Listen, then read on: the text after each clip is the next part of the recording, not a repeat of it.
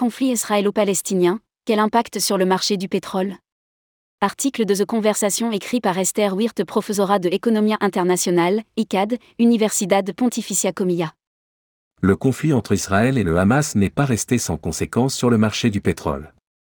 Lundi dernier, le baril de Brent a augmenté de 4,2% pour atteindre 88,15 dollars et celui de West Texas Intermediate, WTI, de 4,3% pour atteindre 86,38 dollars.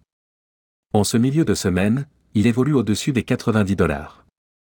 Rédigé par Esther Wirth le lundi 23 octobre 2023.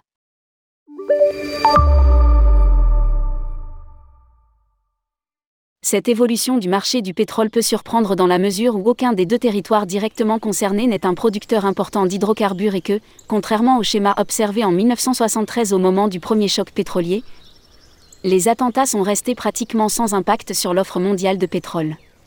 À l'époque, les pays pétroliers avaient décidé de réduire leur production pour sanctionner les alliés d'Israël, pris dans la guerre du qui pour l'opposant notamment à l'Égypte de Sadat et à la Syrie d'Assad.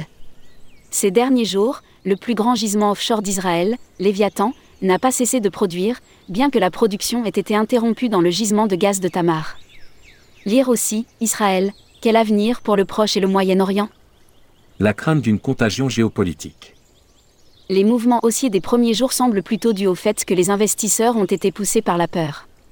Ils craignent que le conflit militaire ne s'étende à la géopolitique d'autres États du Moyen-Orient et évaluent le risque géopolitique.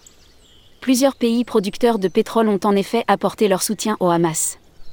L'Iran, notamment, reconnaît avoir offert des armes et un entraînement à l'organisation paramilitaire palestinienne dans le passé, mais nie toute implication dans les derniers événements.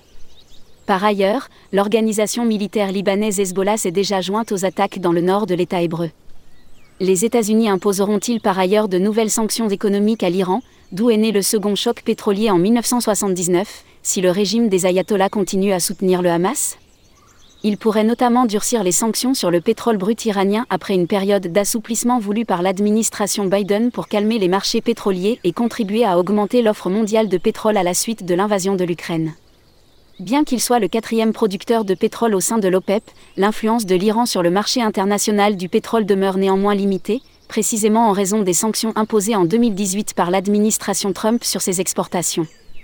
Quoiqu'il est également possible que le conflit israélo-palestinien déborde sur le détroit d'Ormuz, une étroite bande de mer au sud de l'Iran et au nord d'Oman, par laquelle transite quotidiennement 37% du transport maritime de pétrole dans le monde une intervention iranienne dans les attaques pourrait perturber le trafic maritime dans cette région, ce qui augmenterait considérablement les prix du pétrole.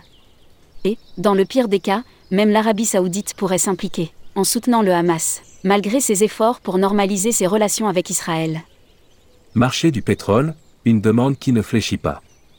Ce qui peut inquiéter également, c'est que ce choc intervient après l'accord de septembre au sein de l'OPEP pour réduire la production de pétrole jusqu'à la fin de 2023, une décision portée par la Russie et l'Arabie saoudite. Le 2 avril, ils avaient déjà annoncé une baisse volontaire de plus d'un million de barils par jour de mai à septembre de cette année.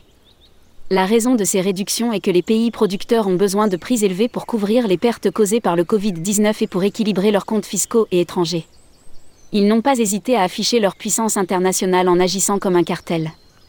Par ailleurs, la crise immobilière et le ralentissement de la consommation privée chinoise à la suite de l'abandon de la politique du Covid-0 n'ont pas contribué à la diminution de la demande de pétrole brut sur le marché mondial, son industrie restant demandeuse d'énergie. Aux États-Unis, l'économie aussi reste demandeuse, en croissance malgré les hausses successives des taux d'intérêt. Même le Japon et la zone euro parviendront à croître légèrement en 2023 et à éviter la récession, selon les prévisions récemment publiées par le FMI. Le fait est que le conflit entre Israël et le Hamas reste encore localisé et qu'il est encore loin de devenir une bataille régionale. Après une hausse les premiers jours, les marchés se sont calmés et le prix du pétrole brut Brent a baissé dès le mardi à 87,15 dollars le baril et le WTI à 85,33 dollars le baril les prix ont ensuite réaugmenté face à de nouvelles incertitudes quant aux évolutions du conflit. La résistance de la demande mondiale de pétrole et les réductions stratégiques de l'OPEP Plus semblent déterminer l'évolution des prix du pétrole pour le reste de l'année. À condition que le conflit israélo-palestinien ne s'étende pas à l'Iran et à l'Arabie saoudite. Esther Wirth, professorat de Economia Internationale, ICAD, Universidad Pontificia Comilla. Cet article est republié à partir de The Conversation sous licence Creative Commons. Lire l'article original. Lire aussi, attaque Israël, quelles conséquences pour les voyageurs?